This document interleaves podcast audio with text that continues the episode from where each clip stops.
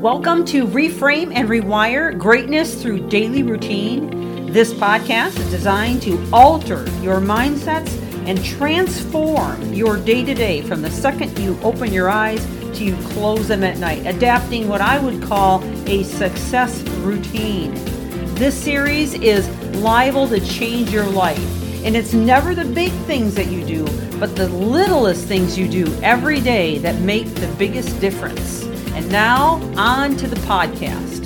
Thank you for joining. Welcome back to the podcast as we continue in the series on powerful daily habits, improve mental health.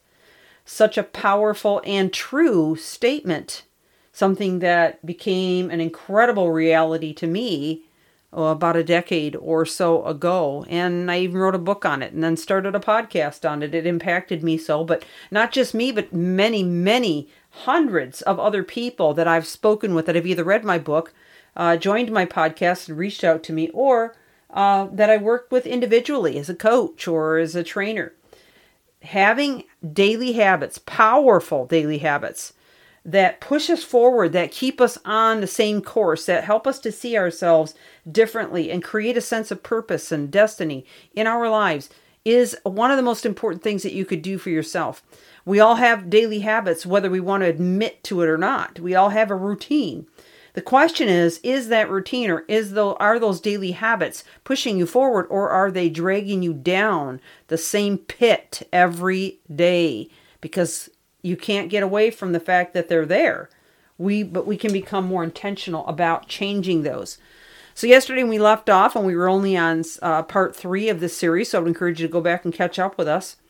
We were talking about the morning routine when we left off, and I wanted to just kind of take you through the entire day, obviously, but I want to also talk about a lot of other points that have to do with bipolar and some other disorders that are synonymous with mental health issues and how we can fix those through our daily habits, our daily routine.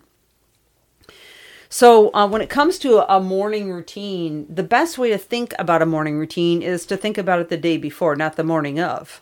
So what we need to understand is if there are some things that we're trying to do in the morning in a big rush, stressing out the entire morning, then what could we shift? Ask ourselves, what could we shift to the day before, the night before, where we could make it a habit, a consistent habit to do every single day in the evening instead of in the morning that might help our morning out some. Now that might be something as simple as making sure you know where your keys are, or it could be something like ironing your clothes or picking out an outfit, or, you know, setting up the meals for the next day, maybe pre-packing a lunch, even timing your coffee maker so it goes off automatically, or even setting it up so all you got to do is push a button in the morning.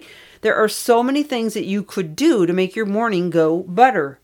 But I think the most important thing that we need to do before we go to bed at night is to make sure that we are prepping for a good night's sleep, because there's a lot of things that can steal from your mental health. But one of the biggest ones is a lack of sleep, and whether that lack is due to stress and overwhelm and anxiety and obviously disorders that you may have or be dealing with right now, or whether that's not thinking through the creation of a sleep pattern. And remember, you have something called circadian rhythm.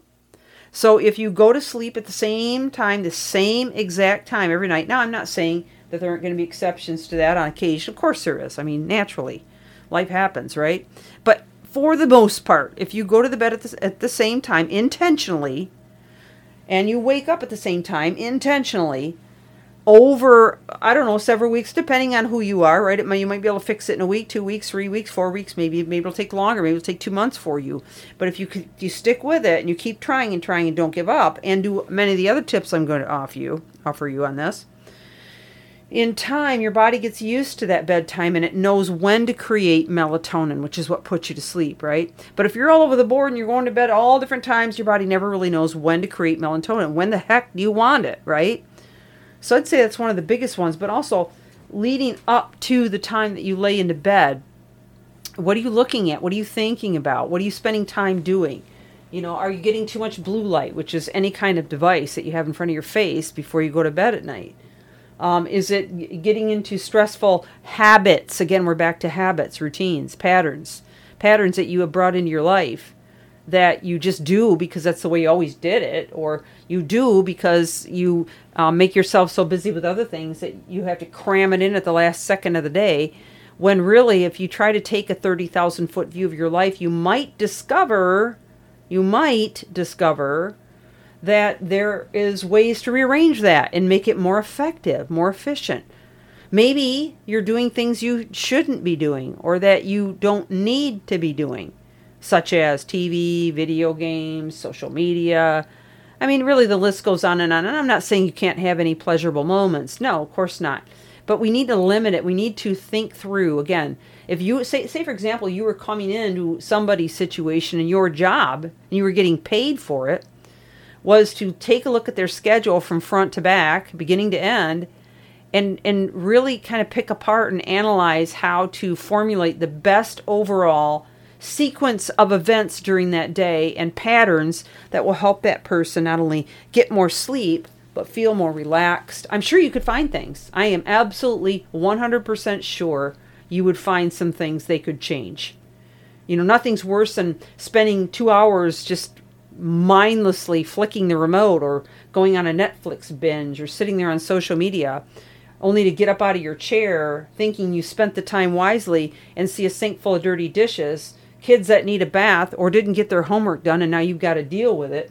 And you haven't done a dang thing to prep for the next day. Well, nothing's going to keep you awake more than that. I mean, we're talking about creating chaos in your life. So we have to start thinking about the morning, how the morning's going to go by what we do the day before. And I have a lot more to say on this and more as we continue in this and working our way into that morning routine and talking about that. Probably tomorrow we'll get to that. So I hope this has been helpful to you. Please share it with somebody that might benefit. This is Michelle Stephis, Reframe and Rewire. Thanks for joining me.